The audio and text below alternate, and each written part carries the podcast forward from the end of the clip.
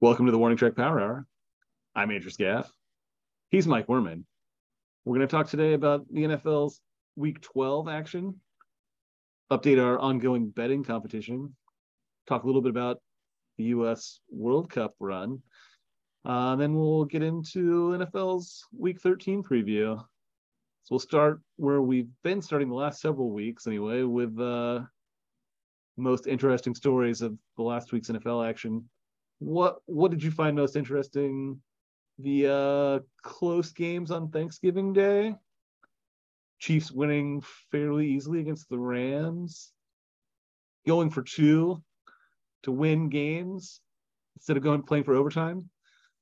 Uh, or something else entirely. What, what was most interesting from week 12? Well, I did enjoy all the Thanksgiving games uh, last week. I, I, I guess the one game that wasn't that close was the Cowboys Giants, although it ended up being a one score game. But um, I think, and and the Chiefs game turned out to be pretty boring because it seemed like the Chiefs did not want to score points against the Rams, who they, uh, you know, they, I don't know, once they got into the red zone, they just decided to run the ball every time or mm. throw the ball away. It was, it wasn't, it wasn't. I think some of it was just ineptitude, but I think, uh, and good defense by the Rams, but a lot of it, especially the last two drives, were basically the uh, the Chiefs not trying to score and being very gentlemanly, even though the Rams were trying to call timeouts and were wanting the ball back with it down two possessions. Yeah, um, I don't know why the Chiefs didn't. Like, especially that last one, they're up by twenty three to ten, and the Rams were calling timeout to try to keep the ball and keep it a two possession game. Why the why the Chiefs didn't try to throw the ball into the end zone? Yeah. And, um, but I guess the most interesting games were the were the ones that uh, were settled by the two point conversion victories. Um, both the Jaguars over the Ravens and the and the Chargers over uh, the, the Cardinals. That may have saved the Chargers playoff hopes. I guess it depends on what, what they do next week against against um, the Raiders, but they're trying desperately to stay in the playoff race and that, that kept them in it. But yeah, you think maybe they would they could have just gone for one and probably held out for overtime, but um, went for two. They were, like, I think, usually um, Brandon Staley he kind of likes to gamble, and yeah, so I guess this time it paid off for him. Um, what did you find the most interesting this past week? Well, I did not find either of those games interesting because I bet on both of them and I lost. They both cost you, yeah. So I was not happy with either of those. I just wanted to see the extra point. Then the correct team to get a touchdown and, and overtime. I felt like that a lot of times. My, I had stupid plays that uh, cost my team's uh, chances from uh, chances of covering as well. That kind of odd phantom penalty call against uh, the Titans on the field goal attempt by uh, the uh, uh, the Bengals to uh, to allow them to uh, keep the ball and kneel down and, and win without having to relinquish the ball. And also the really stupid time management that former Golden Boy Jeff Saturday showed. He seems to maybe be getting a little, little worse each week as a as a coach. I'm not sure. Maybe it's just. You think, you think he's gone from from Golden Boy to washed up in like three weeks? Well, I think from being, not, even, not even from being golden boy, just from being not even thought of in being like in a discussion to be a coach, to being a golden boy. Yeah. To now being washed up. That, yeah, I think I think he has he's had he's had a roller, roller coaster ride really because nobody thought he was a very smart hire other maybe than Jim Irsay. I don't even think Jeff Saturday thought he was a smart hire. Uh, at least if you if he was being honest.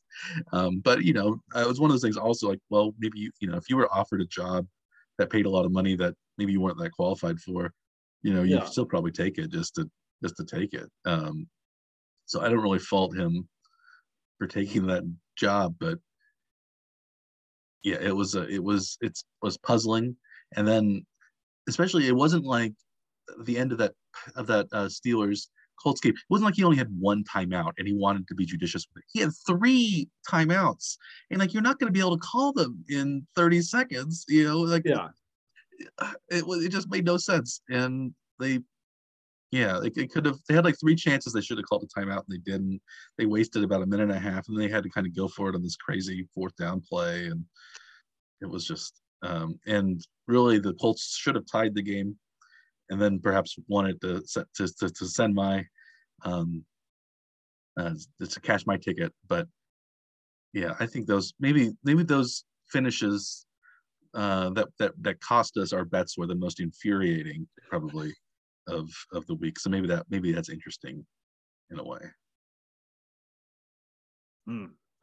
Or or did you do you think now the um maybe the beginning of the Jordan Love era actually is maybe one of the more interesting stories from the week as uh yeah. Aaron Rodgers went down uh with a probably an oblique injury. Yeah, I, w- I wonder about that. He, it looked like he was um wincing a lot on a lot of his pass attempts and then I think they I think they said it was an oblique injury. This was his best anyway from what how he was acting. Yeah, it was his best game up until that point mm. for a long time. Anyway, this season maybe he had some earlier in the season, but he he it just came out that he had a thumb injury that he let slip um, this past week or so. And so yeah, and then yeah, then Jordan Love threw a pretty nice touchdown pass. Um, the Packers didn't look any worse really with Love as the quarterback than Rodgers. But um, yeah, it's interesting. This may maybe it is the end of the Rodgers. I'm not sure because it, it's sort of what happened with Brett Favre. We saw we were a little surprised that the Brett Favre era ended and Rodgers took over. Mm-hmm. I think more. I think nobody really knew how good Rodgers was going to be. Um, that was maybe that was maybe maybe the maybe the Packers had some inkling, but oftentimes those are just those those moves are done just to move on and try to start a new start fresh. Um, I don't think it was quite like the Mahomes Smith thing where I think everybody in the building knew Mahomes was going to be really good. Nobody outside the building seemed to, but like you know, actually trade away uh, Alex Smith and go with uh, Mahomes in year 2 mm-hmm. um, maybe maybe maybe that was the same with Rodgers. I don't know, but I don't, I don't like think were, like Mahomes is groomed. It was going to be a one year transition, and then you know he would only be called in unless you know if there was an injury, he would step up. Yeah. Otherwise, he was going to have like a like an internship year, basically, right? Yeah, like like the the Rodgers draft pick for Green Bay, they, like Rodgers just kind of fell to them. He was supposed to go like number one or number two, and nobody picked a quarterback. And then like, oh, here's the best quarterback, and we already have Brett Favre, but let's take him anyway and that was a little different from I think that's a little different from even how the Jordan Love situation was handled, where they really they traded up to get Jordan Love. Yes, and so they wanted him as the quarterback, but I think they've haven't seen really anything that would indicate that he's going to be great, but it doesn't mean he's not going to be fine. Um, but I, I think I wouldn't be surprised if everybody in Green Bay just wants to get rid of mm-hmm. Rodgers. He's too much of a headache. Everybody hates him he's just a jerk. Did you hear about his um uh this this interview with um DeShone Kizer? I think it was DeShone Kizer, um, where Rodgers like the first question uh Rodgers asked DeShone Kizer when Kizer was going to be the backup quarterback in Green Bay was, "Do you believe in 9/11?" And he was a he had this like 9/11 conspiracy that he wanted to peddle. Uh, How did you not hear that? This. Yeah, that was that was I saw that today. It was um, so he was trying. Uh, he, he wanted to see if if was it a test to see if he was like impressionable or uh I I think he actually think Rodgers actually is just is just like a big conspiracy guy. I think Rodgers is a big conspiracy guy. I think that's what it is. I think he thinks he's the smartest guy there is, but he's like a he's I think he's smart for a dumb guy, and in football you're around a lot of dumb guys and you think you're and if you think you're really smart it it's one of the it's like it's sort of like yeah i think i think that's sort of what it is um yeah i don't just because he because he got you know the anti-vax stuff the, oh yeah you know it's it's it's not quite as bad as something like Kyrie Irving with his you know Jew conspiracies and flat earth positing, but I don't know. I don't know why anybody puts up with them, like as a from the ownership side. I think I, I would think that they would just try to get rid of him after yeah. one of those things. But like every year, it's another one An- another different, completely asinine thing that comes out of uh, you know that becomes this that becomes like a whole thing around Kyrie Irving. Yeah, but it's like it's like yeah, it's one of those things where I think he thinks he's really smart, and maybe he is a little smarter than the average basketball player, or Yeah. like Rodgers might be a little smarter than the average football player. yeah, But when it like, but they're They're not as, out of that element into any Yeah, other part of society. yeah it's it's it's it's it's a weird um yeah uh you- yeah. So yeah uh, it's so yeah aaron Rodgers um tested uh DeShone Kizer about um uh 9-11 he goes thing comes ha- out of aaron Rodgers' mouth. Has Aaron Rodgers' uh, conspiracy about 9/11 been proven wrong though? was do you believe in 9-11 and kaiser goes yeah what uh why wouldn't i? He goes and Rodgers goes oh you should read up on that. And i gave him like all this conspiracy oh wow. literature and stuff and Great.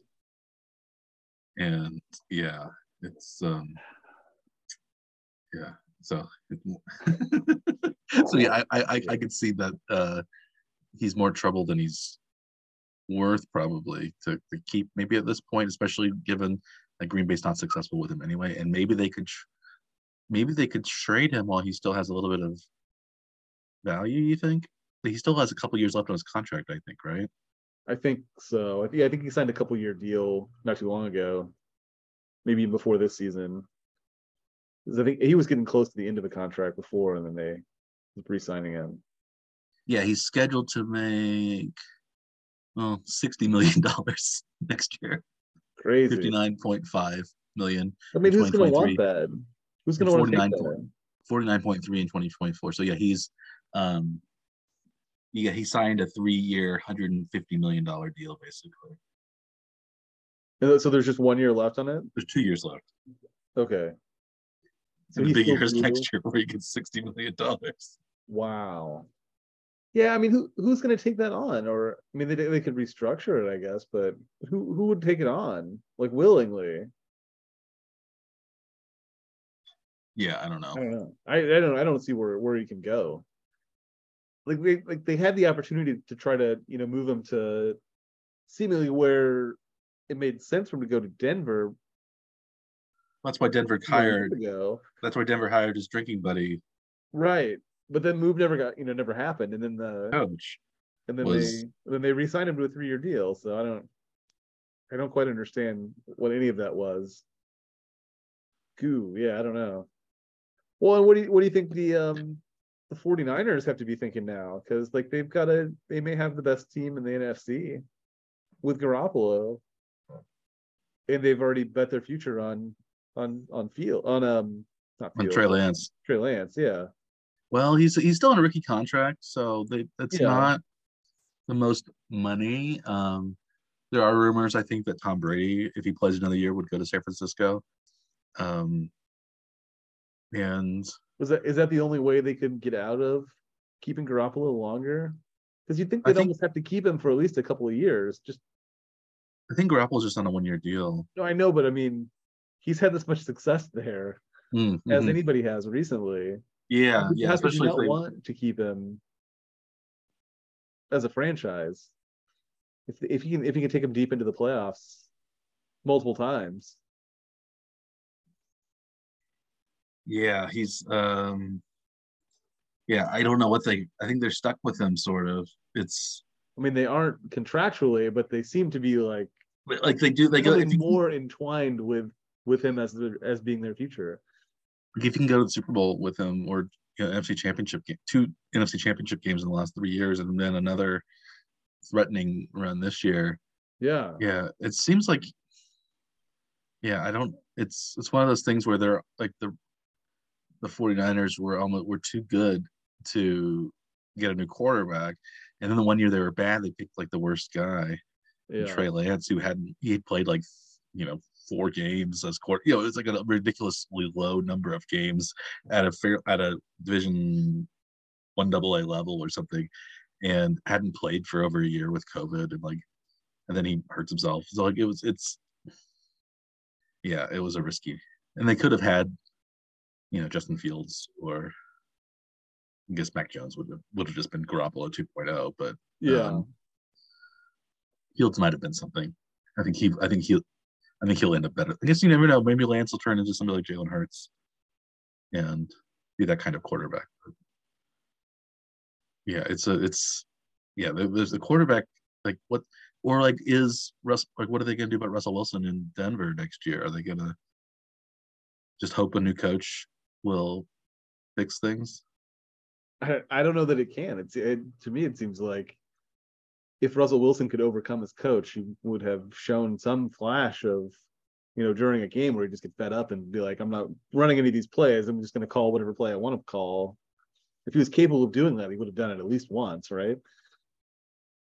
Yeah, you'd think they'd have like a he'd have like a breakout game. But he's but he still only has eight touchdown passes on the season. Yeah, yeah, it's hard to say. Uh, so much. in, in like a in like 11 games. That's not uh not impressive. No, it seems like maybe it seems like maybe Seattle knew something that the rest of the league did not. At least that's what it looks like right now. Well, then, then you have to wonder though too is like, was he actually outplaying his ability with in Seattle with just like the play calling that the that um you know the the Seattle staff had, or I don't know. I think he what? Because it seemed like he it seemed like he wanted to throw a lot more than they were wanting him to, and he would have decent numbers, but they would they won a lot of games. Yeah, it was mostly defense, but they also, but when he threw the ball well, he he could throw a really good deep ball, and that so it was always very impressive when he got thrown to those rainbow passes to the you know to Lockett or to you know the other Metcalf or any of the other receivers. Yeah. So, um, yeah, it's weird. Yeah, I don't know. It's one of those. It's also one of those things where is an NFL season as indicative of because there's only 16 games Hmm. and like if like if you have a slump in the in like you can have a slump for a whole season whereas i think it's a little harder maybe to have a slump for a whole season in baseball or basketball that people have down years i guess but it's not as pronounced Yeah. because they have a lot more games to recover Yeah, I think like in like in baseball, like a slump, you know, looks worse because you only get a couple of at bats per game. So like if you go like over 10, you know, that could be across three, four games. Or if you, you know, throw 10 incomplete passes in a row, you might not even be out of a half yet. So you still have time to recover within a game. Mm. Right. So I, I yeah, I don't I don't know. I don't really know that there's there really shouldn't be season long slumps in football. I mean, a team might slump. Well, I would think like a, an offensive player, especially if it's a quarterback, has more ability to control their slump because they can throw shorter passes. They can do run plays that are, you know, just to get Yeah. them out of it.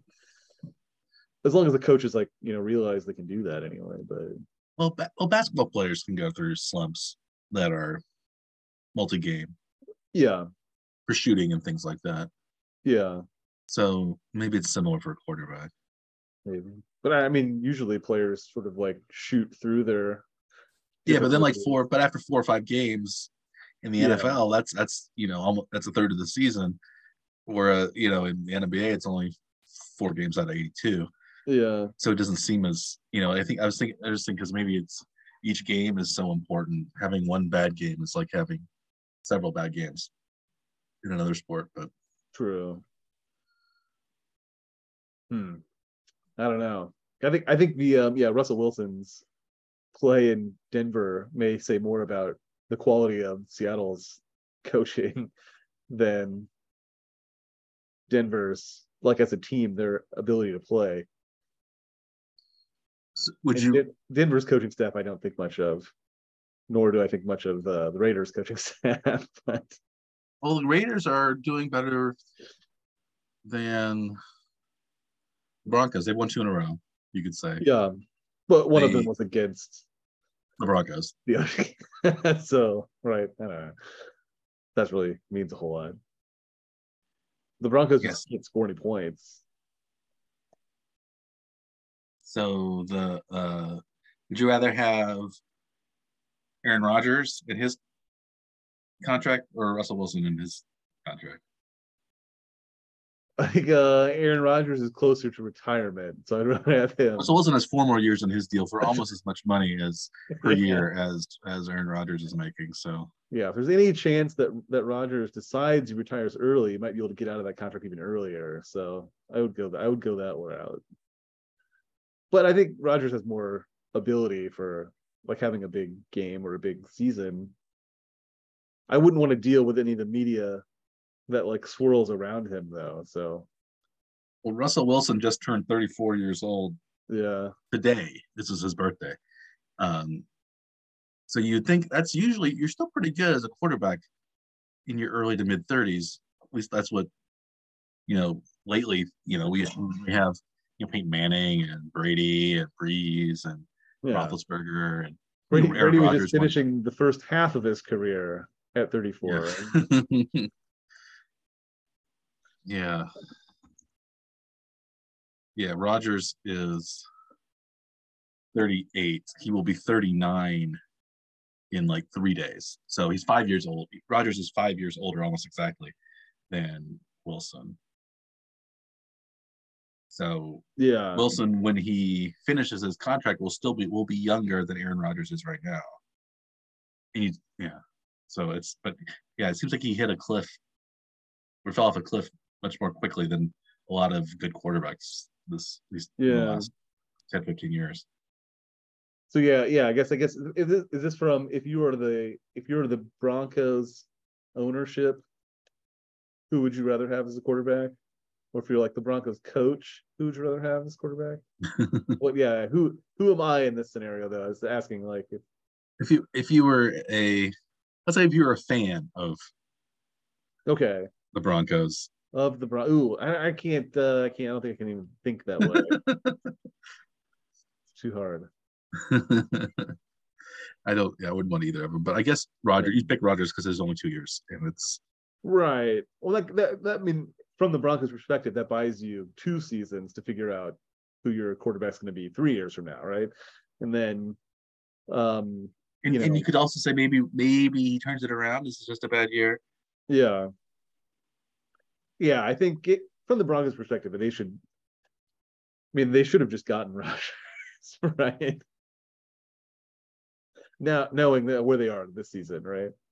Or they should have tried not not just they should have gotten a different coach, I guess, and not tried to get Rodgers with the they, they wanted the coach to get bring in Rodgers and that didn't end up working. And they got like this is one of those things where we both thought that it was a bad hire because you know I don't think Nathaniel Hackett was an offensive mastermind anywhere and his Yeah, I think and we, we talked about his his dad wasn't a very good um I think though, realistically, I would rather have taken Nathaniel Hackett as a coach than the Raiders choosing their coach or Justin Daniels. because he's already been proven to be terrible as a coach within the same division because he was an awful coach and in Denver.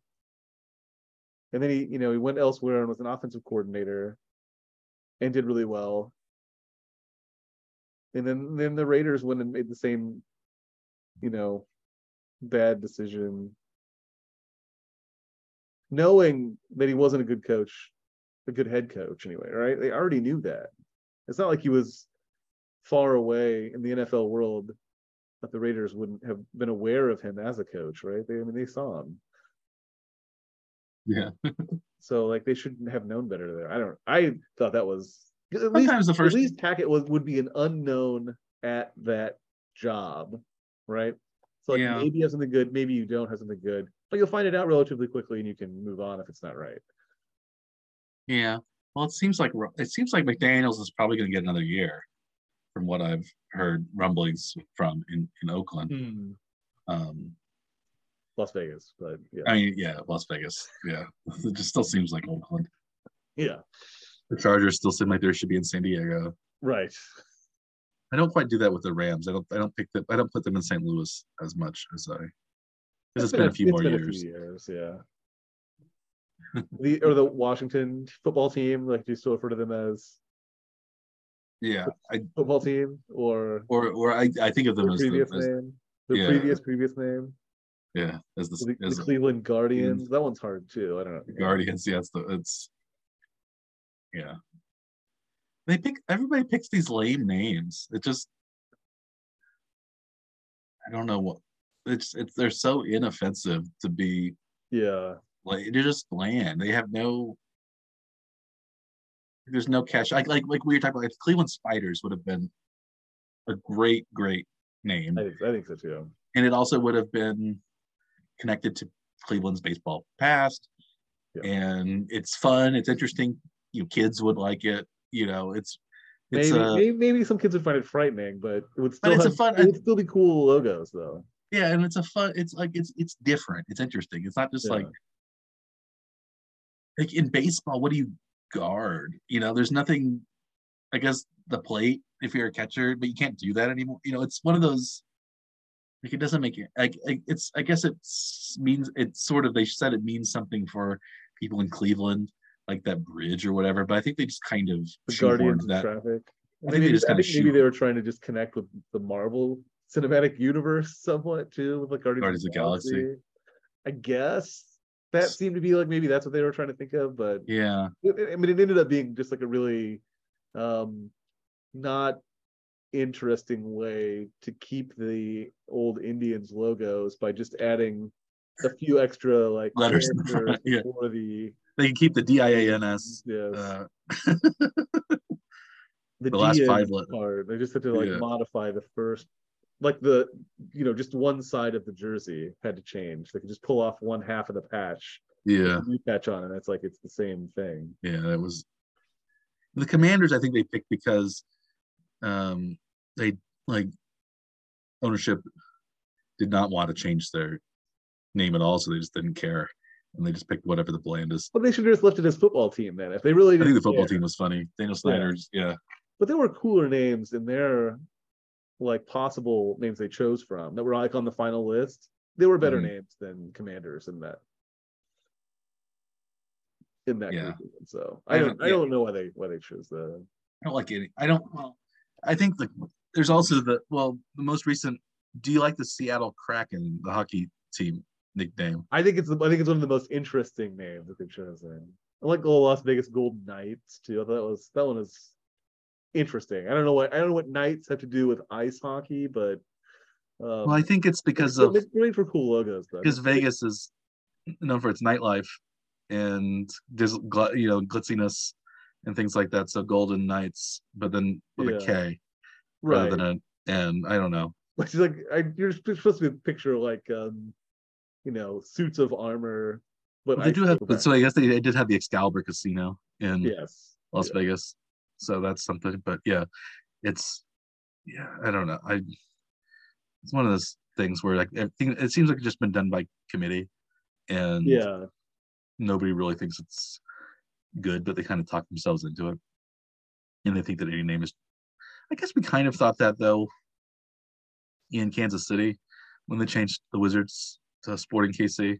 yeah, Most people thought that was a dumb name, but I think it's caught on. yeah. It's more it's more of the traditional soccer club naming scheme Yeah. than what American sports are typically known for. I do think it's funny though. You know, a lot of times it's like a you know a team that spon a, a company that like sponsors the team is what provides the name. And like the uh, for Sporting KC, like the company that owns Sporting KC is called Sporting KC, that is created specifically to run Sporting KC soccer team. Yeah, caught The new like XFL restarting. Have you looked at the team names for those? No, let's check those out. What are, what are, the, So there, here, here's the list. See, see which names you like of this group. Okay. The Arlington Renegades, eh, okay. DC Defenders, Houston Roughnecks. I think those were some of the names that they had a lot, couple of years ago. I think so. Two.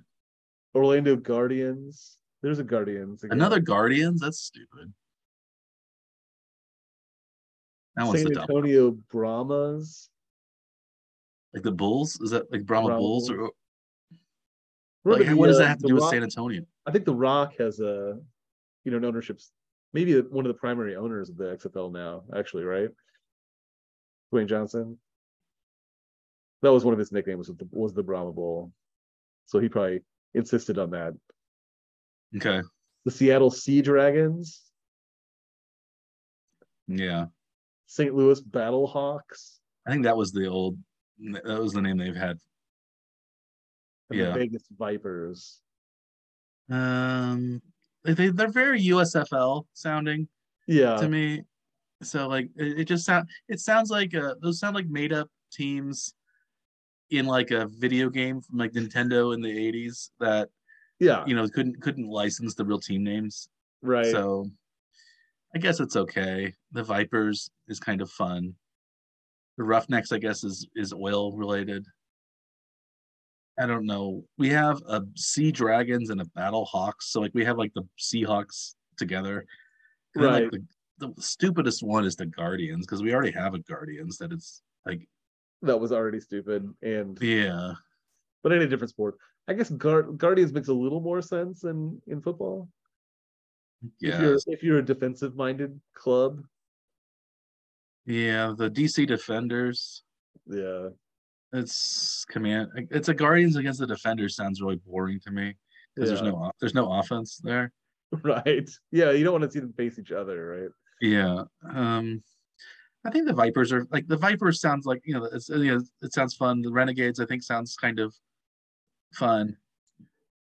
I yeah, it just it's I don't know. They're fine, I guess. They're uh, other than the Guardians, I think And defenders. yeah, I don't like the def- well, I guess it's it's at least it's a different name than than Than Guardian. an already lame MLB team name. Yeah. Like who thought of that? Like was that Who okay who okayed this? yeah. They were the New York Guardians at one point. Yeah. And there was the Tampa Bay Vipers and the Los Angeles Wildcats. So I guess this, these are just kind of continuations from the previous XFL. Yeah. So I guess there were the I guess the XFL came up with Guardians slightly before Cleveland came up with Yeah. Guardians, which makes Cleveland even more lamer, I think. But I don't. Yeah. I would like to see a decent spring football league though. yeah. we want to talk about our you want to you want to talk about uh, fall football we'll talk about our bets we sort of Sure. have we've sort of touched on those Yeah. Let's, let's uh yeah, let's recap our our competition.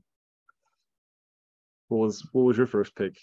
my first pick was my only winning pick of the week and that was the broncos panthers under uh, i think it was under 35 is that right 35. 35 and it looked a little little dicey for a while because um, denver scored a touchdown kind of late Mm-hmm.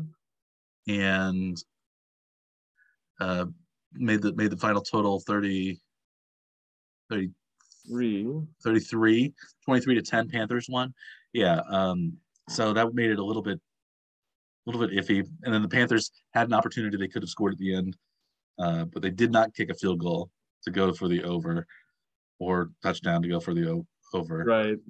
um so yeah that that one- that one was my winner. Um yeah the, i think i think you said denver's only been over one time this year. They're one in 10 against the over under They might have been one nine and one. one nine and one They may have pushed one, I think. yeah so I think that I think that's what it was. maybe I should have gone for Denver under again this week, but I, I didn't. But yeah, so that was my was my one winner, No, one and Um, ten. One and ten. one in ten. Well, how about how about you? What was your what was your first? Uh my first well, yeah, I had I had those two games with the uh two point conversion at the uh, end of regulation Oh yeah, we talked about those. Yeah, where um yeah, Jacksonville could have kicked a field goal to try to go um send it to overtime where I would have liked that to happen. So then Baltimore had a chance to get a touchdown because I had Mhm. Baltimore as four. Uh that did not work out. Uh, Jacksonville ended up winning, getting two point conversion, winning the game outright in regulation. Uh, um, Ju- Justin Tucker almost uh, kicked a sixty-seven yeah, that was yard field that, goal. That wouldn't have helped me though. It wouldn't have Once- helped you. Yeah, once the uh yeah once the uh two point conversion succeeded my my chances relied entirely on a kick return Yeah. was like the best chance I had anyway for my for my bet anyway. Yeah, that was. It looked really good from the from the back shot. Um, but uh, yeah, it came up much short, five yards or so short. Yeah, yeah, it, it landed in the end zone. Yeah. Um, so my my second pick was another of the uh, two point conversion games, uh, where the uh, the Chargers, rather than playing for overtime, decided to uh, go for two, and uh, ended up uh, beating Arizona at the last minute of the game or so. Um, so yeah, that I just was inter- interesting anyway that it doesn't happen too often. It happened twice in the NFL, and they were two of the three games that I picked. Yeah, usually the teams. Well, I guess usually the teams want to tie and go to overtime, especially if they're playing at home. So I guess the Chargers were on the road. Mm-hmm. But I guess also maybe you can say Jacksonville's a young team that you think that they they would didn't fancy their chances against Baltimore in Mhm. overtime. So maybe that was the better move for both teams. Yeah. Um, also, uh, Staley, he's a he's a gambler. He likes Hmm. to um, play the he likes he likes to go with the analytics a lot, which leads to lots of well, leads to results that are not ideal a lot, and those get criticized more than just following through and doing the sort of typical dumb coaching move. Uh, so I think he gets blamed more for his work than otherwise because that's why that's why coaches you know punt and rather than go for fourth down because they they feel like oh it'll be the defense that gets the blame. It won't be me for messing up the play call um, or something like that. It's it's it's a way of it's just mostly shifting blame and um, it's it's so usually it's it's the vanity, is what you're saying. vanity. Yes. Vanity. Um, speaking of, of vanity uh, Jim Irsay's pick of Jeff Saturday did, did, uh, was was my second uh, bet. I guess it was the third, the third in chronology. Um, but it was it it it, it like like uh, your uh, two point conversion bets. This these two bets that I lost on the spread were were fairly similar in that late game irregularities we could say or oddities um, cost my teams from potentially covering uh, the spread. The Colts were favored by two and a half. Uh, they were on the they were driving against the Pittsburgh in a, what had been a good game. Um, in at least the first half was was really good for um, with the uh, the Colts were you know were looked pretty good at times. Pittsburgh was pretty good at times. It Mhm. seemed like the Colts were going to tie the game. They were moving the ball down the field. They had like a minute left, and then like for some reason they had three timeouts. None of them were used when time was running down, and Hmm. there was a scramble for a fourth down play, and Jeff Saturday didn't fall into timeouts, and it was just a stupid clock management. I can't remember. I I can't remember when a team had three timeouts and did not, and like with like under a minute left, and did not want to use one of those timeouts. Yeah. Um, it, would- it would have been something you maybe could say, well, they only had. If it had been one timeout, you could say, well, maybe we didn't want to call the timeout, then we wanted to wait till later. That could have maybe been defensible, but having three when by that point you don't even have time to probably call all three timeouts if things go right for you. What is the point of having those timeouts? You Yeah, can save right. Yeah, you can't you take you can't take them with you. So what are you gonna do? so it was dumb and the Colts Maybe they get to apply them next week. They have yeah yeah the Colts next time. yeah the Colts failed on fourth down because well they could have called timeout and discussed a play. They could have probably called they should have called timeout on the before the third down play or I think Matt Ryan had like an 18 yard scramble and like they just let the clock run down and then ran for it. It was just it was yeah, it was just silly. And then the uh so the Titans were playing a tough game against the Bengals. The Bengals were up by four. It looked like they were going to kick a field goal to go up by seven. And you thought, well, if the Titans can score in the last couple of minutes, they can tie the game so that overtime. The Titans were one and a half point underdogs when I made the bet. But the Titans were called for a strange penalty. They, it seemed like, it, I guess it was somewhat similar to the penalty the Raiders were called on against the Chiefs Mm. um, when like they had a hold on they had the defensive holding call on a Chiefs field goal that they missed. yeah. And Chiefs, I was uh, a few weeks ago uh, when the Chiefs were hosting the Raiders, and then the Titans, I guess they pushed the center too hard, after he snapped the ball. But like you had mentioned before, before we were on the air, like the, the official who called it didn't seem like he was really in a position to make that call uh, compared to some of the other people on the field, and uh, that allowed the the uh, the Bengals who were already up by four to just kneel down at the end of the game. So there were no ch- like both of our I guess all four of our missed bets this week involved squandered um, final minute decisions, even though maybe we were headed the wrong way anyway. But still, it was it was some it was whatever chance we had was extinguished by decisions made off the field. Potentially, Yeah. right? and, Yeah. it, ki- and it, it just kind of shows you how razor thin those margins can be in the Mhm. NFL. Um, and we haven't we haven't discussed your your winning bet. You were you were one and two like like I was one and two this year. This is good. And that one was I took the uh 49ers favored by nine points at home against New Orleans. And they had It was a boring 13 point, 13 to nothing win. yeah. So that, that's the best way to cover the spread is just don't allow any points and then score whatever you can. And right, that that seems like a, a winning strategy, right? Yeah, that would have been a nice game to put the under on as well. What was the over under on that one? Was it At least it was at least thirty five. That was that was Denver was the lowest. Was, right?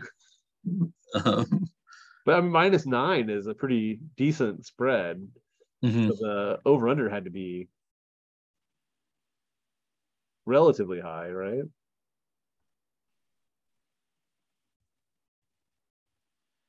I have it at 43 and a half. That's what I saw. But that may it may have not been 43, 43 and a half, depending on where. So um 43 and a half. That's what this one was, yeah. so it was 30, 30 to 31 points under. Right. Not close. Yes. So both of us were one and two this week. So our overall season records are now you're at 15 and 18 minus $300 on the season. I was at 15, 18, right? Oh no, that's No. right. No, 16 and 20. Yeah, I'm at 16 and 20 Oh, now. sorry. Yeah, minus 400. minus 400. I'm at 16, 19 and 1. This is the one push minus 300. So you have lost uh yes, $100 less than I have lost over these 12. Correct. Yes. Weeks. So we are still very close. It's still anyone's game. We'll see what week 13, lucky week 13 brings for us. I don't know if yeah, I don't, I don't, I don't know. If, uh, it, it can- it could get, it can get worse for us. We, we've, we've, we've shown this was a not great week, but it was certainly not our worst week combined. Correct. We've been shut out before. Yeah. as a as a as a duo, even right? Because we, yeah, we were on six, I think, one week, and Yeah, we've one in five. We've been yeah, yeah, yes, but not great. but we're still we're still in striking distance of breaking even on this season. Yeah, I I could get to 500 this week if I got all three picks right Yeah, 19, 19 and one. I could Yeah. get I can get close within than one. yeah within one. That's all. That's awful close. So yeah, I think we're 19 and 20 yeah. and then be poised for a big week next week. right. Um, but yeah, we'll talk about uh, next week's bets uh, in a little bit. Uh, do you want to talk about the other football uh, going an on? all an all right now? football week for us. No baseball discussions. No baseball. No, it's uh, football, uh, soccer uh, going on the World Cup. It's it's in Qatar, the the probably the worst and least likely place that a non-corrupt organization would have uh, their World Cup, given the fact that the country only has maybe two million people and it's very very tiny, and the World Cup is usually very in, held in a country that's large and has many available stadiums to play in Mhm. and you know like you know not even not having in the middle east would have been even having the middle elsewhere in the middle east like in egypt or even saudi arabia or someplace that has uh people uh and resources that aren't just oil money and bribes. Uh, yeah. Usually but- some kind of history of, you know, a, a past in the sport was usually part of. Yeah, there's yeah, or or it's or it's a little bit like the United like when they had the United States, it was a big market, maybe future market for the sport. When, Yeah. because even the United States though had made World Cups in the past. Um, Qatar has not made any, but I don't think the middle. I don't think the Qatar um, sports market is going to be is is you know was an untapped market or anything like that either. So like, you could maybe say, oh, maybe they'll put it in you know having a World Cup in China would be a thing because China's historically not that great in soccer. They've ma- I think they've made a couple World Cups, but you know it would be like holding it there or in India or someplace like that would you know would make sense because that's a very large population. It's a very Right. large, um, you know, it would that would be a place where you could say the game could grow. Yeah. Well, it ends up being a marketing tool to attract new, new fans. South Africa maybe was a little bit like that when they had that in South Africa. You know, um, at least you know getting the African continent more um, visibility and things like that. But yeah, this this Qatar, the World Cup. I guess the games haven't been too bad, uh, and the games the United States have played in have been very competitive. All three of them. Uh, they tied against Wales, even though that was a game probably they should have won. They tied. I was uh, or drew, depending on what you want to call it, uh, against England. Another game where they may have been the better team, even though England is the better team. But at least in that game, the United States played just as well, or Mm. better most of the game. And then today's game against uh, Iran, the United States won, and that sent them into the into the second round, into into the knockout stages, as they call it. Um, did you take away anything from the game against Iran? Um, well, I think probably the biggest thing looking forward is the is uh Pulisic's injury. Or Yeah, he scored the goal and then and then was um, seemed like he was hitting the groin uh, as he They said it scored was the like a- goal. Pel like a bruised pelvis, I guess is what they've. So they call it. I know they I last time. I saw it, they called it an abdominal injury. Yeah, I think they said a little bit more about it later. I think that maybe a bruised about hip or something. Maybe is what it ended up being. Yeah, pelvic contusion. I've seen. Yeah. So yeah, I mean, going forward, I, that may be the most important thing. The team seems really heavily reliant on him um, taking most of the chances, really, for the team. It seems like. Yeah, he's he's their Uh, goal scorer. I think and most like they don't really have a traditional forward striker who can score goals. Pulisic's more of a midfielder, but he's more attacking than a lot of the other uh, midfielders on the team uh, are. And they and yeah, he was the one who was in the right spot in this game. And Mm, yeah, he's the, he's the at least most successful player so in, in international uh, soccer really. Uh, so he's he's he's their he's he's the big he's the biggest name right now that that, that they have. So he I think to beat the Netherlands who they're going to play in round of 16, I think he needs to be in there.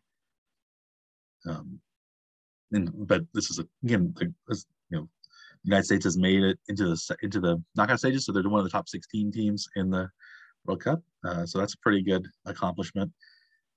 Especially Yeah. having not even qualified for the last World Cup. You're not even qualified in So 2018. They- they- qualifying was a big win to start with, and yeah, they flamed out, and and it seems round is, is a big and it seems like they're probably the only team from CONCACAF that is going to make it into the second round. Mexico has a very up they have uphill battle. They have to beat Poland tomorrow, and then they have to have a, a few other things fall their way. Mm, No, they beat Saudi Arabia. They beat Saudi Arabia tomorrow, mhm. and the Poland Argentina match has to. There's a few different um, scenarios, but I think Mexico right now only has like a thirty percent chance of advancing, even if they win um, It's not a against. Saudi Arabia. Yeah, they have to. Um, I think they're going to have to rely on goal differential or rely on an upset by um, yeah. uh, some upset by um, Poland beating. I think I think they can win either if Poland wins or if Argentina wins, but most of in most cases it doesn't matter. Okay. Uh, it just you know um, I did see that there were there were actually some like riots in in Belgium after their loss. Was it yesterday? For us now, when when this is being recorded anyway. Yeah, yeah. Belgium was according to FIFA rankings, they're like number two or three Yeah. in the world, which seems which was they're a very good team. They have a lot of really big stars like Eden Hazard and Kevin De Bruyne and and, peop- and Thibaut Courtois, the goalie. So it's a big; those are big names. But it seems like maybe their best chances had kind of passed them by a couple of World Cups ago. Mm. But yeah, they were still high in the FIFA rankings, and they were um, beaten Was it 2 0 even? yeah, uh, two to uh, two to one. Or,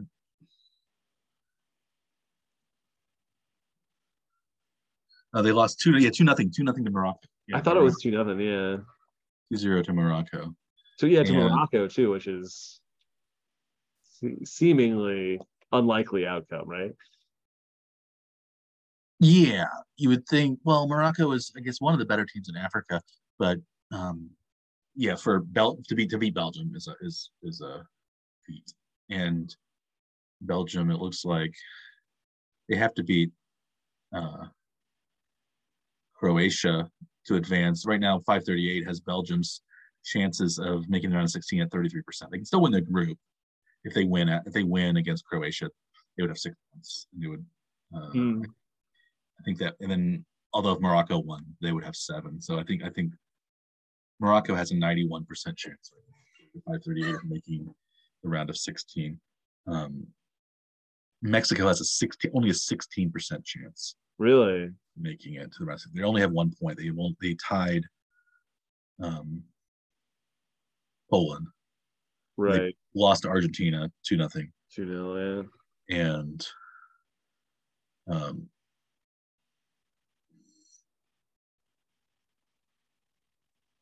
yeah, they have to.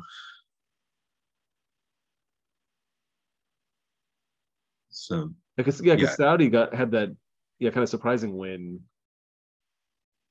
right? Didn't they? Didn't they? Saudi won their first game against um was it Argentina? yeah, they beat Argentina. So that, that's what throws everything into the Mhm. weird scenarios, right? Was the Yeah, so right now- starting with the big upset. Yeah, so right now Poland is on top of the. They are plus two goal differential. Mexico is at one point minus two. So if um, Mexico beats uh, Saudi Arabia, Yeah. they have to make up four goals. Oh wow. Poland. Uh, or they would have to have Poland beat Argentina outright. Mm. So Argentina could blow out Poland and Mexico wins, and then they would go through, or Poland beats Argentina, and Poland and Argentina are the two teams that go through. Poland and Mexico are the two teams that go through, and Argentina doesn't go through, which is also hmm seems like a long shot. Uh, it would be a big flame out for for Lionel Messi, who, as it seems like, maybe headed for MLS in the not too distant future. Possibly.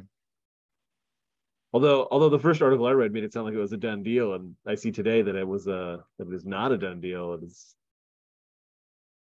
no agreement has been reached. The last I heard, Yeah, to Miami, uh, yeah, inter Inter Inter Miami, Inter Miami. known now. with an I, won- not inter. once- I remember when they, when they were the Miami Fusion in MLS about 25 years ago, and they, they were, I think they contracted, and I think uh, I think that was when um, Preki, who was the best player, remember him for uh, uh, the Wiz, Vin- the Wiz, the Vin Wiz slash Wizards, and uh, he I think was he went to Miami for like one season in the expansion draft or something. I don't know why he Oh. went to Miami, but then when Miami like died, uh, or he just got traded to Miami or something. I don't know. He went to Miami, and then when Yeah. Miami contracted, I think they they reallocated the players, and he came back to Kansas City okay, uh, for a year. But um, but now they have Inter Miami, so Messi might be there. He's uh he's in Paris Saint Germain right now, but it seems like nobody's really happy to be in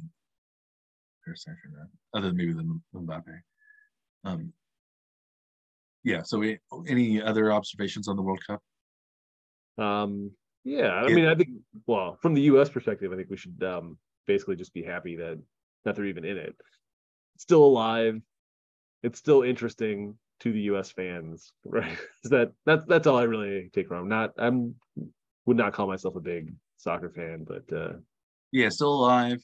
And also, you could say maybe they have bragging rights for North America, given the fact that Canada's out already. Costa Mhm. Rica's probably out of it, although they had an interesting win uh, uh, in their game. Um,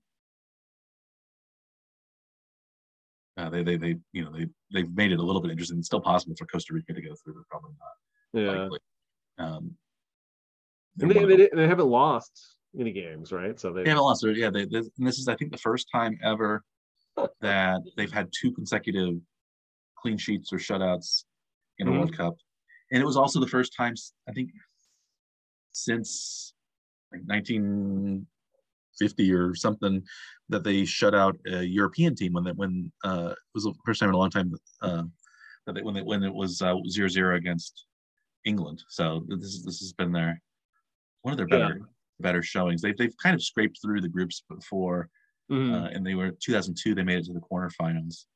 Um, they haven't replicated their success from the first World Cup, the 1930 World Cup, where they finished as semifinalists. I think they were third place uh, in that one or fourth place, uh, and so. Um, but maybe they can. Uh, 538 gives them a 34% chance to beat the Netherlands. Uh, Do you have a prediction for that game? Uh, I think the Dutch will probably win, but this is not a team. This, the Dutch are not as good as they've been in the past. They don't have quite the firepower that uh, they did maybe two World Cups ago or 2010 when they uh, made the final against Spain. So they Mhm. don't they don't have um, the strikers uh, like they like they uh, did before. Um, most of the good players are defense defensive players, Virgil van Dijk, people like that. So um, I think if the U.S. gets a goal, they're you know they have a shot. Um, penalties, I guess you know who knows, but I, I would like to see them score something. But I think the Dutch will be very difficult Mhm. anyway. So if they win, it's it's a bonus. I think they're expected to lose. So if they lose, Yeah. it's no big deal. But I think the, the um, England is better than the Netherlands, and they already tied uh, England. So who knows? So, so you're saying there's a chance? I think there's a good. I think there's a chance. I think I would say, I think 34 percent is actually pretty good. Uh, it's one in three, so that's that's not too bad. Uh, There, there have been much larger upsets in this tournament already. Yeah, yeah. I guess maybe you maybe that's um yeah, there's yeah, there's essentially you, you saw uh Argentina lose, you saw um Germany lose. Um, a lot of teams have have lost uh Mhm. this World Cup. So it's yeah, it's a it's one of those it's one of those things where you know Australia has has made some noise. Uh Mhm. Belgium's lost a couple of games. Uh, uh, Senegal uh, uh, went through into the. I guess they beat Ecuador today. So it's it's. I think it's yeah. It's one of those things where soccer is like there are so few goals that are scored. Yeah. Um, it's somewhat easy. I think it's easier for an upset to happen. well, you would think, but uh, it doesn't always seem that way. Well, I think it, it's it's, it's it seems like kind of like the NCAA tournament where it's just one game. Yeah. uh, in the knockout stages. If you can make it into the knockout stages, like this, um, it seems like it's usually the like, you know, Brazil and France and like all, all the big teams. They they end up at least two or three of those big teams end up avoiding the upsets and make it into the final. And um, so like there are enough of those there are enough of those teams to make it seem like oh the the, the rightful winner is going to be there. But it's all i think it's a little like the ncaa tournament where like you know two or three of the number one seeds are going to make it to the final four even if the other ones are upset. And it seems like oh well you know kansas north carolina everybody's ever you know that was a game everybody thought was coming. But really there was a lot of you know craziness that led Yeah. up to it. And you know it just really means that one team has to win. And it's just Yeah. it's, it's not necessarily I- the team yeah, that plays just- I don't I don't I didn't think soccer was that much of a that big of an upsets at least anyway. At least when the knockout phase starts. Maybe maybe some in in the uh in the group stages, especially when you get like in like one of those like group of death sort of things. it's one of those things where like one goal meets can mean so much. Yeah. It's so hard to score, and like a fluke goal can cause it can be the difference in a match. And Mm. like but if you you usually don't, you have to be fairly decent to even get an attempt at goal. Like, because like a team that's really good is going to dominate the ball like the entire game. They just won't- yeah, there could be a handball though involved, you know, penalty penalty kick or something Yeah. like that. It's like like in ho- like you know like in hockey, uh, it's you know soccer and hockey are similar, but like you need like these three or four goals usually to win Mm. in hockey. So like one goal is not going to kill you usually. Uh, Yeah. and There's, soccer, time- though, there's at least time to recover and a chance to recover from Yeah. a mistake. Yeah. one goal can be everything. Um, so I think that's the lesson usually, but it's yeah, it's it's yeah, it'll be interesting interesting to see what plays out in this in this odd holiday edition of the of the World Cup. Uh, so, so I guess the, the um, United States plays I think on Saturday against the Netherlands. That was that was going to be the next thing I asked you because I had not looked at when the game was. so, good, good to know. Yeah, it's oh, it's at uh, 10 a.m. Eastern time, 9 a.m. Central. So you got to get get up on Saturday. I'll have to actually get up. Yeah, I might. We'll see. So what Yeah. what uh, what are you looking forward to in um, week thirteen of the NFL? well, I think there are a lot of interesting matchups. There are a lot of teams that are pretty good going against one another. I think it starts on Thursday with the Bills and Patriots. I'm probably most interested, of course, in the Chiefs Bengals matchup, given especially given the recent history between those two teams, where Mhm. the Bengals knocked the Chiefs off twice in relatively close succession. Uh, one to cost the Chiefs number one seed in the playoffs, and the second time uh, in the AFC Championship game. Both of Mhm. them were big comebacks in the second half. So I think the Chiefs are going to be geared up for that game. It's in Cincinnati. Uh, Ja'Marr Chase looks like he's probably going to come back. So it should be a good game. Um, so that's about the game I'm, I'm most interested in, even outs, outside of our betting uh, world. I, I decided to bet on that game probably uh, because I thought the Chiefs were going to win. But um, what are you most looking forward to next week?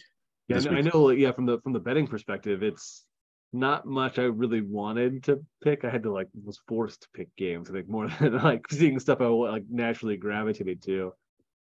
But there, I know, I know one game is probably not going to be terribly interesting. That was Bears Packers with the uh, maybe backup quarterbacks on both sides of, of the ball on that on that one. Uh, Yeah, that was that was a Sunday that was a Sunday night game at the beginning of the year, yeah, and now it's. uh Do you ever look at the 538 game Hmm. ratings? I doubt. Uh, so they have a rating system of um, Like strength of game. strength of game, yeah, Is quality, quality Okay. importance. Like the Bills Patriots has an 87 quality Okay. and then a 91 importance out of 100. So overall, it's an 89. So that's like a big, you know, Bills, uh, Patriots, and then like you look at the Bengals Chiefs game, um, it's gonna it's even higher, I think. It should Uh, be higher, yeah, because they're both teams are have relatively high playoff seeds. Yeah, so- yeah, quality is 97, importance 90, overall 94. So those are like really high. games And like if you look at the, the Commanders Giants, the quality they have only 35. They don't think the Giants are that good. But, the they're both but they're both but they're both playoff teams though right now. Yeah. That's kind of surprising. it's based it's based on the rating it's based on their Elo ratings uh, Yeah. but but the but it says the uh, importance is 99 in that game because it's a divisional and who's going to be the last maybe the uh, six or seven seed in the playoffs and stuff okay. like that so overall it's six so like they have in like the dolphins 49ers the quality is high in that game 90 but the importance is only 45 because it's an inter conference matchup and Yeah. both teams are probably going to make the playoffs either way. Um, but but the I think the lowest of the low in everything is the Bears Packers. Actually, it's tied with Browns Texans. Yeah. um, well, uh, Jaguars Lions is probably not far off of that one either, is it? Jaguars. So so uh, Bear so Bears Packers Browns Texans are both eight out of hundred in quality, three out of hundred in importance. So overall, six on average.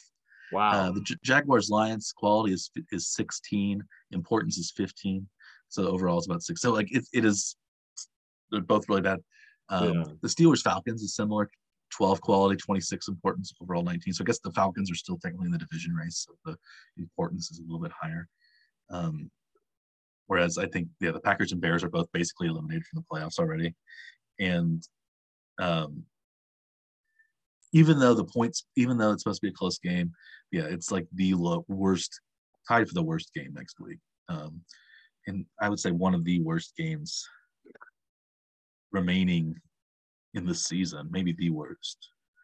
Uh, oh, the Cardinals Broncos coming up in a few weeks is pretty bad. Uh, Titans. that, that one that should if from from the before the season started, you would expect that should could be a really high quality matchup, but it, the season has not played yeah, out. you could have guessed that that would have been good because both of those teams were playoff contenders. Yeah, and um of course the cardinals have made the playoffs before last year and so yeah it's one of it's um yeah it's, it's kind of an interesting little i think it's interesting to look at what those um metrics are um you know, chiefs bengals is the big game the Col- the, the, colts cowboys is interestingly enough 82 in quality but only Mhm. 14 in importance so it's a 48 Yeah. average sunday night game so it's uh, yeah, even if the Cowboys lose, they don't really drop a whole lot. I don't think in the overall. Yeah, it seems like maybe So- they drop in the um division race. Mm, They'd be they're they'd be a couple another game behind the Eagles potentially. Yeah, but I don't think they, they don't actually like lose a spot really. No, they're gonna yeah yeah I think they're still gonna make the playoffs. I guess they'll, they could end up tied with the Giants. Mhm. I guess. But they've beaten the Giants, I think. So yeah, I think they're Yeah. still So it's, overall, it won't matter. yeah. yeah So yeah, I mean there are there are some interesting matchups and that um Dolphins 49ers should be should be interesting. It should be an interesting game. yeah. You uh made a bet on that one, right? I am making a bet on that one. That's correct. I'm, I'm breaking my my my trend though, going just on spreads. This is I finally am picking an over under, and I think that's the one to pick the over on. Uh, right now, it's for us uh, at the time of this recording. Uh, the line is uh, 46 and a half. And I, I I think that seems like the game could turn into a shootout. So you went over. I think so I too. over on that one, yeah. I think because I think that the not 49ers have a good defense, but Mhm. teams can't score on them. You know, the Chiefs scored 44 against the 49ers. Mhm. and I think the Dolphins have a very good offense. So you think the Dolphins can at least score 24? And if the Niners favored by three and a half, so a 28 24 game would be, um, Well, Over. well over, yeah. yeah, yeah. I don't think that's I don't think that's out of the realm of possibility because the Dolphins don't have a very good defense, and the 49ers offense it should be pretty good even with even with Garoppolo, but Hmm. I guess Elijah Mitchell got hurt, but McCaffrey's still there. So I think that's a good. I think that's a. I think that's a solid bet. But you never. Yes, you never know. But maybe Tua will fold under the pressure, and it'll be another thirteen know. to zero type of uh, I don't think it's going to be that because I think even last week Miami had what about 30 points in the first half, I think, right? And then they just didn't score in the second half at all, something like that, wasn't it? Yeah, they were way ahead against the Texans. Yeah. Speaking of the Texans, uh, my first bet is or, uh, is on the Texans Browns. One of the, the lowest quality games we'll see, but it does not that that that quality matchup does not take into the fact the human interest story that is Deshaun Watson's return to the NFL after almost two seasons gone, but also his return to Houston, where the Browns are on the road against the Texans, and what will surely be a hostile environment, I would say, in many ways, uh, for Watson. Um, I think. He was And- traded though, right? From wasn't it an actual trade or was he he was traded. yeah, so it shouldn't be that hostile from that I mean, they wanted him to be a star there. Yeah, well, they wanted him He was gone too once once all that stuff happened. So Yeah. I, I think Houston, Houston has enough sports controversy with it already Mm-hmm. with the cheating Astros scandal, Uh-huh. and I guess also the rock, you know, the, the Rockets' usual, you know, weirdness, and that's I think the uh the Texans are just terrible. I think I think this is the one game that I think the fans can get up for uh, is to maybe beat Watson. That would be that would be their season. I think they would be happy uh, with that. So I'm I'm I'm betting on the Texans keeping it close, at least. So the Texans are plus seven, I think. Um, I think that's I don't know. I'm I'm I'm rooting for chaos in that game really. So I, I maybe that's more my heart over my head. Uh, but given the fact that I my head is as wrong as more often than my uh, uh, than it's right. So I, I mean maybe maybe this sort of uh, wishful fulfillment sort of betting is isn't going to do any worse for me. So um, I have the. Texans plus seven. Give it a try. Gotta try it. It's a strategy. Yeah, I think my other two games are a little bit like that too. Yeah, my second pick is actually on the Thursday night game, so maybe that should have been my first pick. But anyway, uh, Buffalo is favored by four points on the road at New England. Um, to me, that this seems like a game that like Buffalo has to keep pace with Kansas City. They're playing a day before Kansas City, or two days before, three days before, whatever, before Kansas City because it's a Thursday night game. They've got to get the win. I think to keep the pressure on Kansas City to, to try to get that one seed back. Uh, I think they're not going to take any chances and will be trying to make sure they win handily at New England. Yeah, you could say both of these this Thursday game. It's both teams are on a full week's rest, which is unusual because both teams Mhm. played on Thanksgiving, so neither of them are on a short week. So they have a full. Both of them have a full, Mhm. full full week to prepare. So you would think maybe this game is not going to be as wacky as normal. Thursday, Thursday big games because they think- Uh, they only had four days to prepare, and this Yeah. time they, you know, Belichick has a week and uh, McDermott has a week uh, to prepare. And divisional games, it's going to be tough. Um, yeah, I could I could see that. Again, I I don't have that much trust in the Patriots, given I don't think their offense is very good, and I could I don't see them. Well, in, I- I- I- inconsistent at best, right? Yeah, their defense has been inconsistent and their offense has been inconsistent. Yeah. So occasionally they pull it together both on both sides of the football, and they'll have to do that to uh, be able to beat the Bills. I think so. I, th- I don't think that's a bad bet. What's Um, what's your second pick? My second pick is again another one of my heart picks, maybe, but I also think this in my head. I think, um, and that is the Chiefs Bengals game. The Chiefs are favored by two and a half on the road. I think the Chiefs are really. I think when they really want to win, they do win in games that are. I think they. I think they felt this way against Tampa when they went to Tampa Bay earlier this season. I think when they played the 49ers, they you know when they play good opponents on the road i think they really want to show up. And they play tend to play down to their level of the opponents a lot um, especially at home. So i think maybe on the road um, against a, a very good bengals team who has is, is kind of on a roll like chiefs i think the chiefs also want to keep pace above the bills especially the bills win. Uh, they don't Mhm. want to or the you know they don't want to tie the or the dolphins you know the, either one of them um, uh, could are in the, both of them are in the battle for the number one seed uh, right now. And the Chiefs, I think, want to stay at least one game above Buffalo, one game above Miami, and then two two above, you know, Cincinnati, um, uh, Baltimore. Those those those teams. So I think the number one seed is a is a really important, uh, really more important than it has, you know, been in years past because it's the only buy. So I think that she, I think, and I think there's a sort of a revenge game uh, for Mahomes and company. So I like They, the they do seem to come out very motivated in some of these games. You can see, like right from the first few plays of the game, if if you know Mahomes has that intensity that he had against the in the beginning of the San Francisco game, especially, it was uh like another level. yeah, You can tell they're really going after it. I think they're Yeah. gonna do that again too.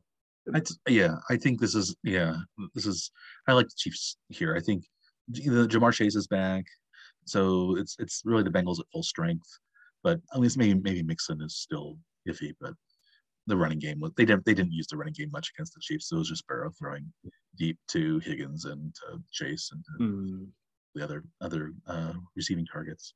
But I like yeah, I think I think the Bengals are coming off a big win um, on the road, so maybe they're feeling a little uh, very confident uh, as well. So it's, it's going to be a tough game. So, I, but I still like the Chiefs on the road.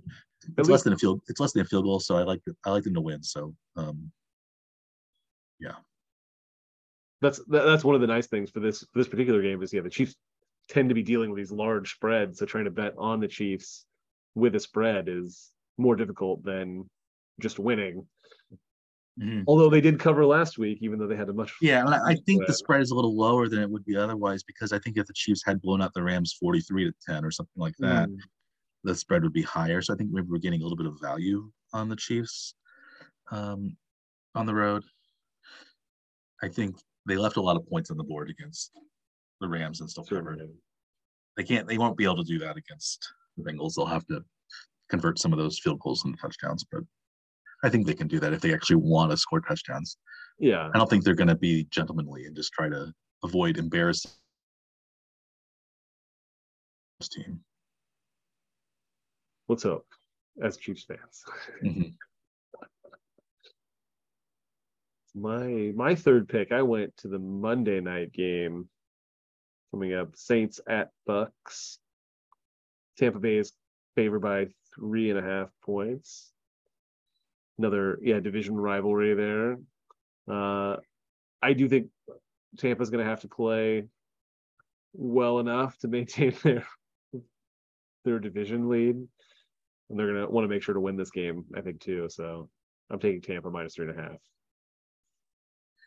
Yeah, I think that's I think that's a good game. I, even though New Orleans is since Brady has been at Tampa, uh, has really played Tampa Bay tough. I don't I don't know if um, it didn't seem to be the case as much this this last couple of games, but yeah, I think I think at home, especially coming off the loss, I think Tampa Bay wants to really win the division. So I I, I think that's a good I think that's a I think that's a solid bet as well. Unless maybe you know I don't know. Because who's the quarter? Who's the quarterback for New Orleans? You know, it's it, they didn't score any points last week.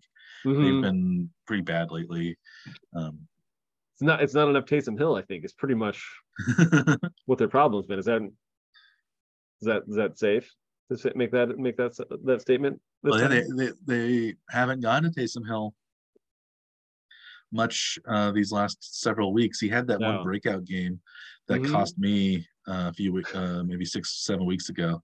yeah. But uh, maybe that was the was that the Seattle game when they beat the Seahawks 39 That's right. 32 or something like that. Six seven weeks. He's been uh, pretty quiet since then, though. Yeah. Hill is. Um, let's see what his stats are. So on the season, Hill only has 31 yards receiving. Is that right? I think so. Yeah. I don't. I don't think he's been catching any passes. I don't think they've been throwing to him very much. But I don't think they've been handing it off to him very much either. So I don't.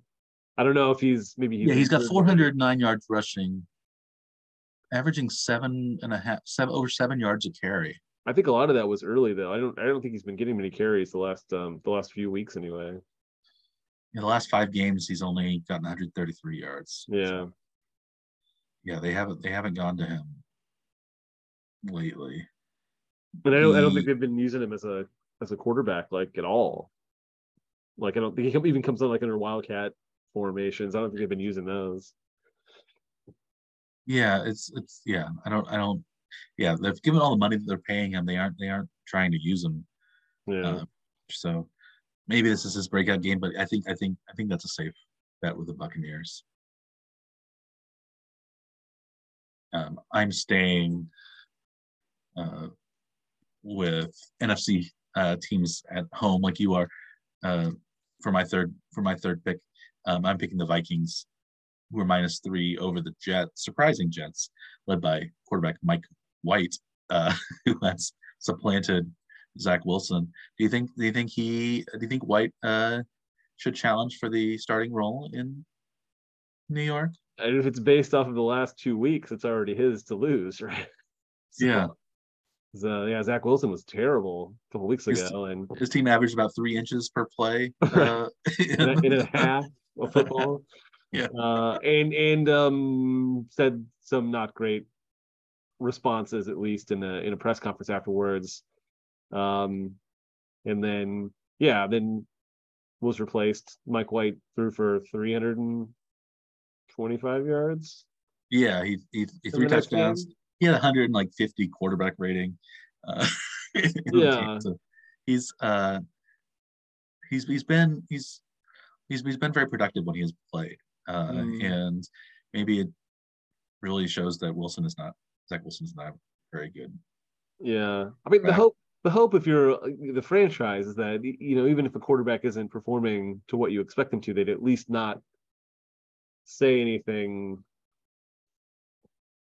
that isn't that they don't want to hear in a press conference True. after a game is over, right? So at least at least yeah. say the thing you're supposed to say to appease the franchise, right, and the fan base. But uh, yeah, I mean, he, he, didn't like go after anybody, but uh, he didn't. He wasn't like willing to accept any responsibility. I guess. No. Uh, for his performance. Yeah, Zach Wilson on the year has thrown for 1,279 yards, four touchdowns, five picks, quarterback rating of 72.6. So not. It's, and it's all. It's just been like safe though, right? It's not been.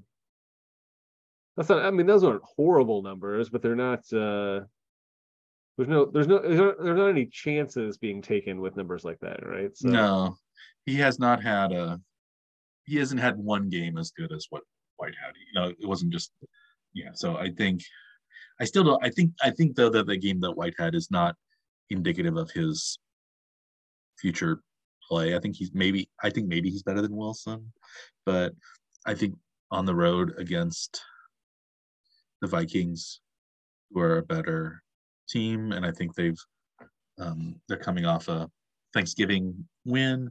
They're, so they have a longer rest uh, than uh, the Jets do. Um, and it's favored by Vikings favored by three at home. Really, that says the Vikings and the Jets are sort of be even on a neutral field. I don't think that's the mm. case. I, I don't think the NFC is as good as the AFC, but I don't think the Jets are um, really that good. I don't think their offense is good enough. But and, do you think Minnesota actually is that good either? I don't know. I don't think. I think Minnesota's. I, th- I, I think Minnesota's better. I think Minnesota is probably the third best team in the NFC North. I think the NFC as a whole. I, th- I think I think um, San Francisco and Philadelphia are better. I don't know if there's any other team that maybe I guess maybe Dallas since the way they played, but like you could, I think you could make an argument that at least they're top three to four team. Yeah, um, NFC.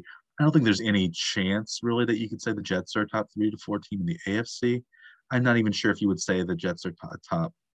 I don't think, like for even the teams that are on the outside of the playoffs looking in, I don't think the Jets are better than the Chargers. I don't think um, they're, they're, they're only separated by like one spot in the yeah i don't think they're better i don't i don't think they're better than cincinnati. I don't think they're better than baltimore. They're not better than kansas city. They're not better than buffalo even though they beat the bills.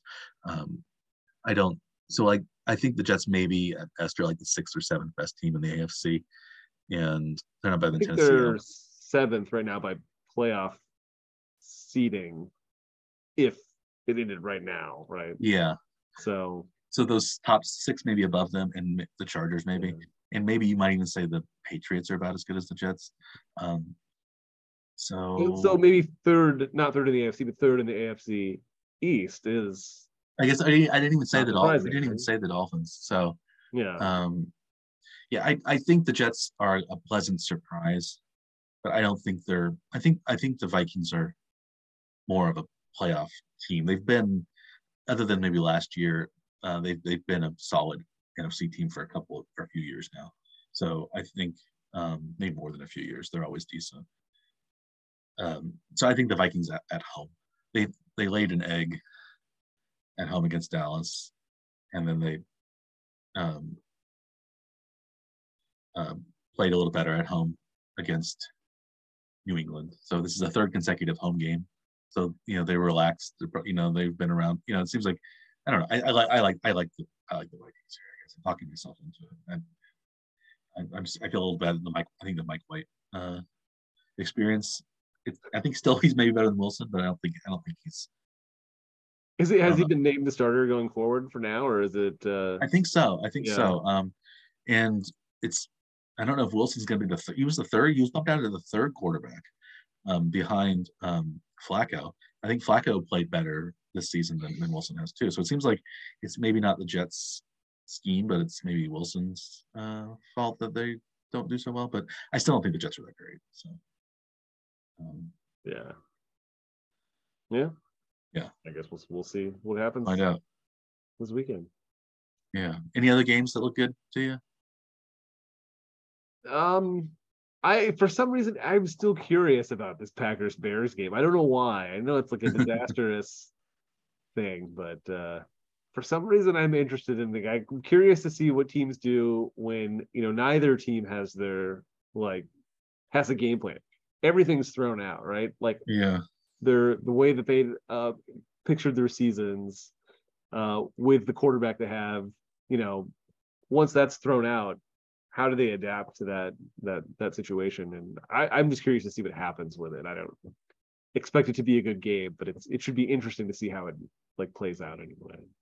Yeah, yeah. I'm, I'm not really looking forward to that one, but I can see why you might be. Um, I think I, there are a couple. Rooting for chaos is what it is. Right? I think there are a couple of games that we haven't talked about, but or at least interesting games. Um, the Commanders at the Giants. Um, I think we talked about the Giants as being a potential playoff team, but if they lose at home to the Commanders, they might not be a playoff team. And, and the they have Commanders weird might, scenario where they who do they play the week after the Yeah, they play the Commanders next, so they would have to go to Washington. So yeah, um, you would think that the team that lost at home would lose on the road as well, but maybe not. Yeah. I don't think there's much of a home field advantage in Washington. I don't, I don't think, uh, but maybe they're, they're, you know, they're, they're, they're, they've been surging under Heinicke. And there's also the Titans uh, Eagles game, I think is interesting too, mm-hmm. uh, especially with the Titans coming off a loss and the Eagles still kind of rolling over their relatively weak opponents. I think, you know, the last time they played a decent team at home they lost. They when they lost to the uh, Commanders. So I think the Titans are much better than the Commanders, mm-hmm. and I hmm. think I think they can really give a.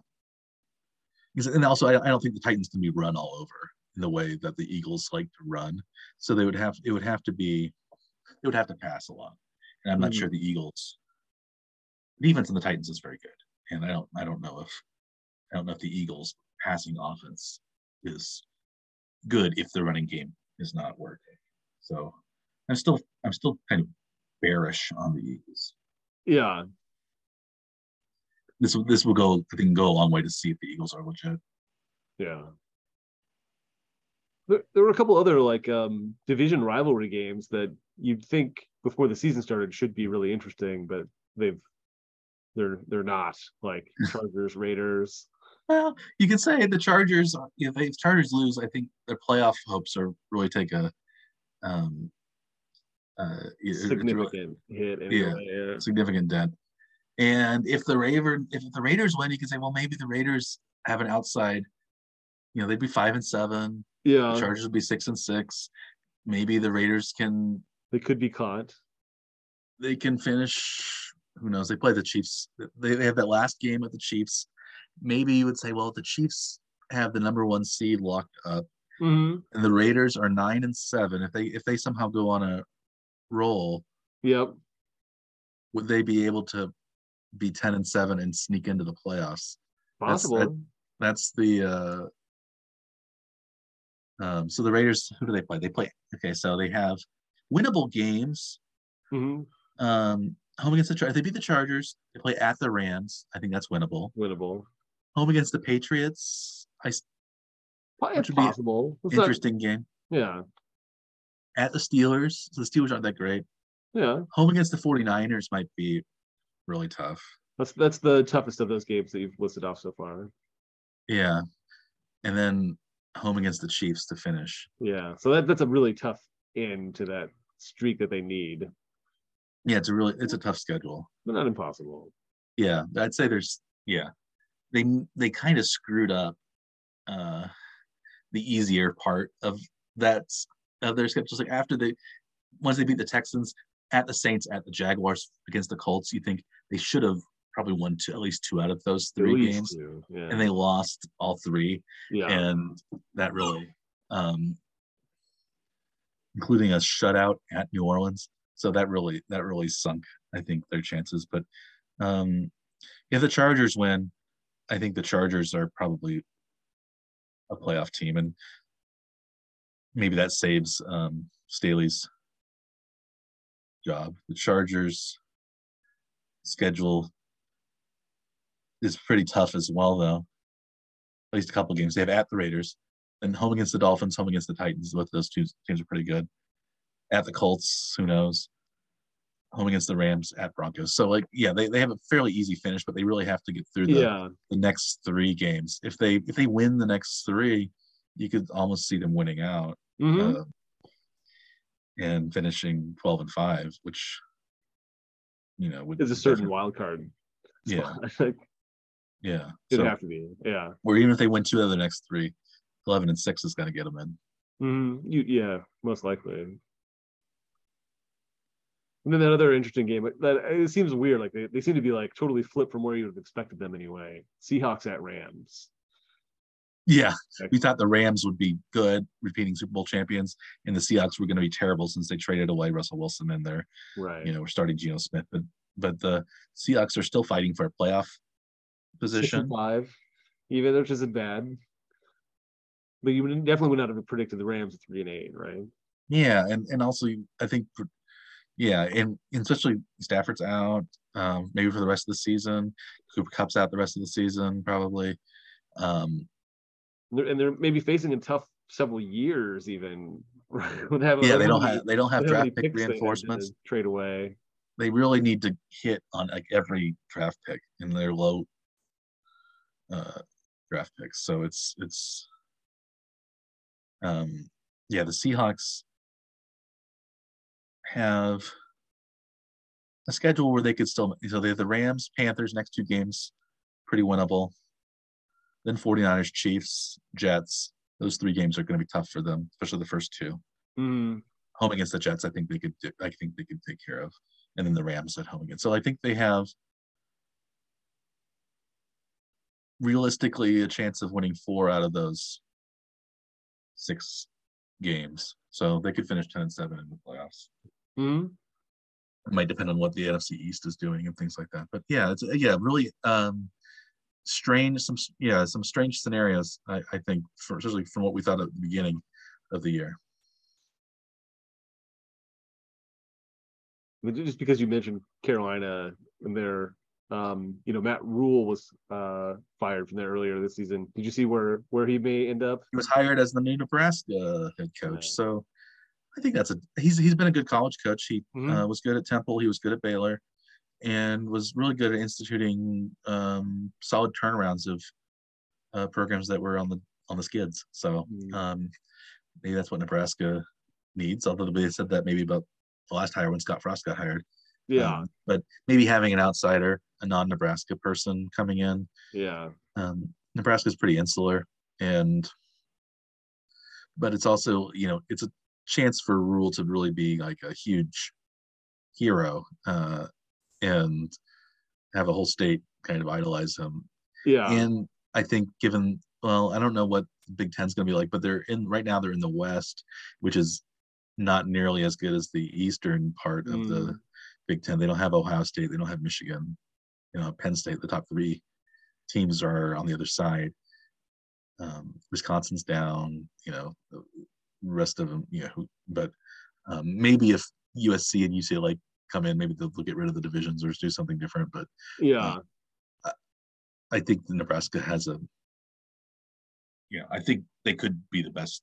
You know, I don't think it's that hard to be the better, the best team out of the western half of the, of the Big Ten. and, and he and he has you know kind of a, an interesting scheme at least anyway what he did at Baylor with the you know pretty dynamic offenses so it'd be nice to see Nebraska try to you know bring something like that in and it may be enough to yeah push them at least into the middle of the pack in a in a year or so Yeah, and a lot of those college college coaches they don't do it well in the NFL.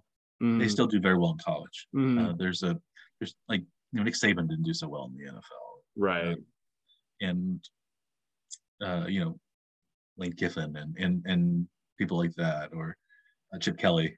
Uh, you Haven't know, done well anywhere well, Kiffin's doing pretty well. I guess at Ole Miss now, he's he's doing very well. there was talk that he may skip town did you hear that Go to Auburn, yeah. the Auburn job, but I mean he didn't, get, he didn't I- get picked there anyway but I think I think he said that he didn't want it.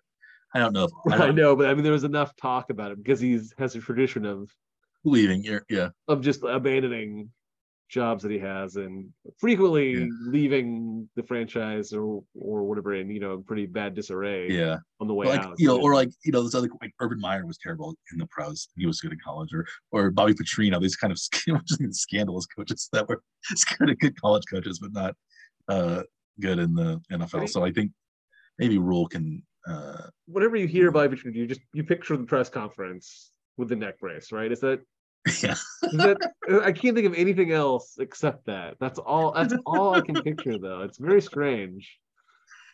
yeah. It's kind of funny that the only college coach that had success in the NFL was Jim Harbaugh, Mm, and well, yeah, that's why. um, Se- uh, Seattle's coach too, right? He Oh, was- Pete Carroll, I guess. Yeah, Because they were they um they were because they were Harbaugh and, and he were against each other right in the Pac-12.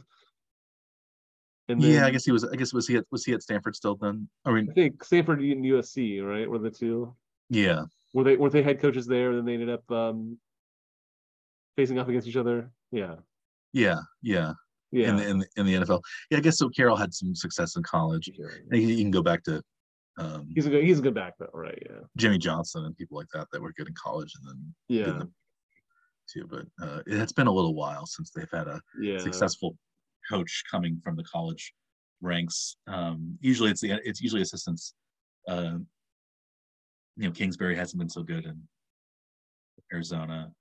Um, He was kind of good, and then not, and then their teams have faded. Like they do really well at the Yeah. beginning of the season, maybe because there's only 11 games in the college season, and then they fade at the end. I don't know.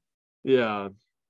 I think yeah, I think just from the coaching perspective, it's so it's so different. I think if you if you're good at recruiting, then you're going to be at least okay in college, right? But you don't need to Mhm. recruit like you do in in the pros. So like if that's your skill set, it's going to be unused at the pro level. So Yeah, um, like guys like Saban um, and um, Jim Harbaugh are both apparently really good at recruiting because their teams are always incredible in, in college. So every year, it doesn't matter how, you know, many years in a row, you know, you typically it's a four year cycle for college football and it's, they don't, those teams don't go on, you know, four year cycles. They're good every year.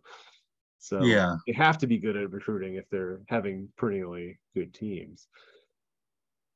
that's true. Um, but they, you just you, that isn't the same strategy in in the pros. no, because the, the, the biggest recruiting thing is probably um, you know getting ready for, for like the number one draft pick yeah, maybe sure the guy free agents or something. But is going to go number one. You can like get him to go. Yeah, and yeah, a few free agents, but the team isn't built entirely on free agents. There's so many players on a team that yeah, the, and the ta- the talent levels are so so similar in the NFL. It's really a, it's more X's and O's and um, having sometimes just having one superior player like a Mahomes or a Josh Allen or Aaron Donald on the defensive Yeah. sides or something like that that can really and knowing how to use your timeouts. Uh, yeah. final two minutes of the game. Oh, Jeff Saturday.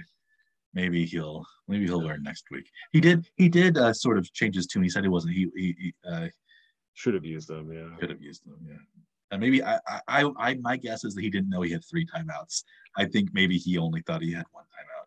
Maybe. maybe that's what it was. But uh, you can see him up on the scoreboard how many timeouts. There are. right. One of those things. You think that's what somebody on that on the other end of that headset would be, you know, saying that to him on the sideline too. Yeah. But apparently not.